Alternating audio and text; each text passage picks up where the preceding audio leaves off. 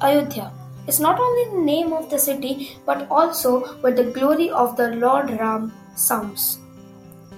Hello everyone, this is Kushal, and today you are listening to the podcast of the series named The Heavenly City Ayodhya.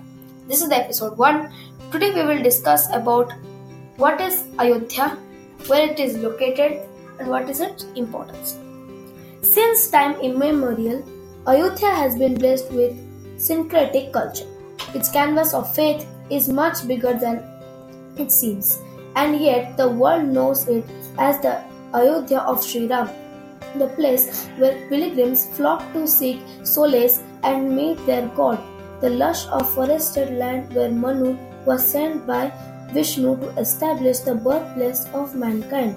Settled on the banks of the river Sarayu, the ancient city of Ayodhya of Uttar Pradesh, is the birthplace of Sri Ram, the seventh incarnation of Vishnu the city of temples, small and big, the scattered place which gave India's biggest celebrated cultural festivals of Diwali.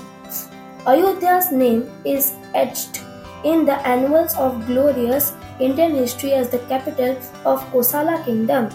Through in Buddhist times, 6th to 5th century BCE, Shravasti became the kingdom's chief city. This religious town is known the birthplace of four of Jainism's 24 religious teachers, belonging tourists with its serene ghats. In the site of 1992 Indian riots related to the Babri Masjid, the mosque, which was allegedly bullet on Sri Ram's Janmabhoomi temple, became the bone of contention between Hindus and Muslims in 2005. Ayodhya has so much color and spirituality to see for its tourists and has emerged as the significant spiritual center. So that's it for the episode 1. Thank you everyone.